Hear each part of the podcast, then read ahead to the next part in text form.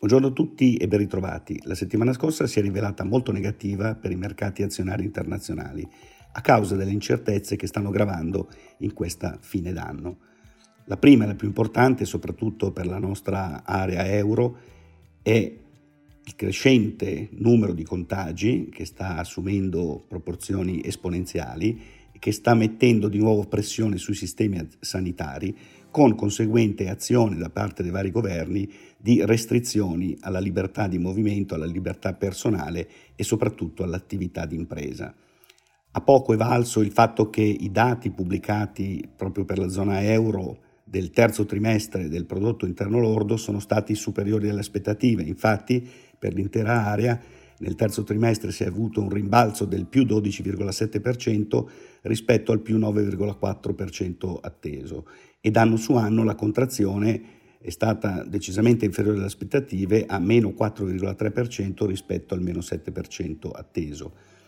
Molto solida anche la ripresa del terzo trimestre negli Stati Uniti con una ripresa del più 33,1% rispetto al 31% atteso trimestre su trimestre.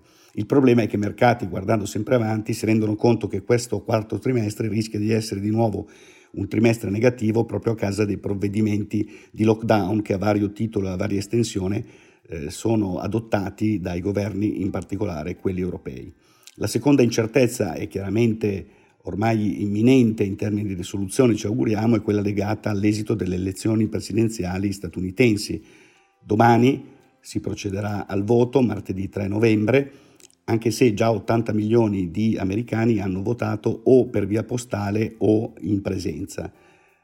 Il fatto che il vantaggio proporzionale di Joe Biden sia piuttosto consistente non lascia tranquilli i mercati perché il risultato più temuto è quello di un testa a testa che porterebbe eventualmente a contestazioni da parte di uno o dell'altro candidato e quindi il prolungarsi dell'incertezza su chi sarà il nuovo presidente statunitense ancora per alcuni mesi. Il terzo elemento, eh, che comunque eh, riguarda ancora le tensioni a livello di Unione Europea, sono le trattative con il Regno Unito per l'uscita di questo definitiva dall'Unione Europea prevista per il prossimo 1 gennaio 2021.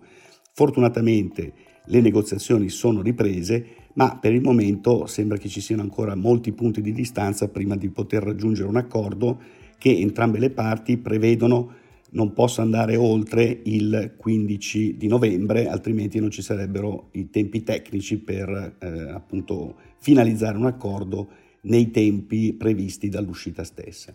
In questo contesto i mercati azionari internazionali hanno vissuto la peggior settimana dal marzo di quest'anno con tutti i principali indici in territorio fortemente negativo. Gli Stati Uniti hanno visto l'S&P 500 perdere il 5,64%, mentre in area euro l'indice Eurostock 50 ha lasciato sul terreno bene il meno 7,52%, con la Germania al ribasso dell'8,6% ed il nostro mercato domestico di quasi il 7%. Migliore la tenuta di Giappone e mercati emergenti che comunque hanno chiuso in territorio negativo rispettivamente del meno 2,3% con l'indice Nikkei 225 e del meno 2,9% con l'indice MSCI Emerging. Per quanto riguarda i mercati obbligazionari governativi internazionali, si è assistito ad un lieve rialzo dei rendimenti sul decennale statunitense che ha chiuso a più 0,87% in rialzo di 3 punti base, mentre il rendimento del Bund tedesco sempre decennale, è sceso di 5,5 punti base a meno 0,62,5%. Nonostante il forte movimento di risk-off sui mercati finanziari, il nostro differenziale con la Germania si è ampliato soltanto di un punto e mezzo base a 134,5. Ciò probabilmente grazie alle dichiarazioni di Christine Lagarde, presidente della BCE, che nella conferenza stampa tenutasi al termine della riunione del comitato direttivo dell'Istituto Centrale Europeo di giovedì 29 ottobre, ha indicato che si stanno studiando ovviamente nuovi provvedimenti a sostegno dell'economia e dei mercati dell'area euro e questi provvedimenti verranno probabilmente annunciati nella riunione della Banca Centrale dei primi di dicembre. Con riferimento alle materie prime, sempre i timori di una brusca frenata dell'economia nel quarto trimestre hanno pesato sulle quotazioni del greggio, con il Brent che ha perso il 9,16% a 37,94 dollari a barile.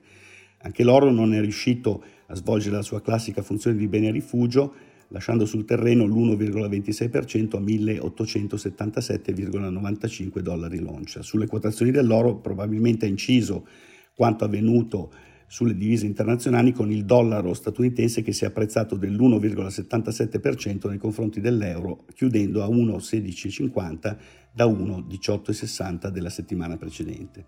In conclusione, l'attenzione degli investitori questa settimana sarà ovviamente focalizzata sull'esito delle presidenziali negli Stati Uniti, esito che probabilmente eh, dovremo aspettare qualche giorno per eh, avere quello definitivo, dato l'elevato numero di voti postali come abbiamo indicato in precedenza. Da segnalare anche la riunione della Federal Reserve, la banca centrale statunitense, il 4 novembre, che verosimilmente resterà in attesa dei risultati elettorali prima di mettere in atto eventuali altri provvedimenti di sostegno. Sotto il profilo dei dati macroeconomici da evidenziare la pubblicazione dei dati finali per ottobre degli indici PMI manifatturieri e dei servizi pressoché in tutto il mondo e il dato sull'occupazione negli Stati Uniti di venerdì 6 novembre. Il consenso prevede una creazione di 600.000 posti di lavoro nel settore non agricolo in ottobre, con un tasso di disoccupazione che dovrebbe scendere al 7,6% dal 7,9% di settembre.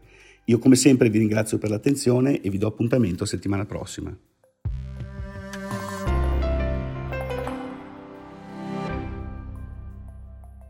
Presente registrazione audio ha finalità meramente informative. Le informazioni in essa contenute non rappresentano un'offerta di acquisto o vendita di prodotti finanziari, una raccomandazione di investimento e non sono da intendere come ricerca in materia di investimenti o analisi finanziaria. Le opinioni espresse riflettono il giudizio di Amundi al momento della loro diffusione e sono suscettibili di variazioni in qualunque momento, senza che da ciò derivi un obbligo di comunicazione in capo ad Amundi. Non si garantisce l'idoneità a qualsiasi scopo di investimento delle informazioni fornite, le quali non devono essere utilizzate come unica base per assumere decisioni di investimento. Eventuali dati riferiti a performance passate non sono un indicatore attendibile di performance attuali o future.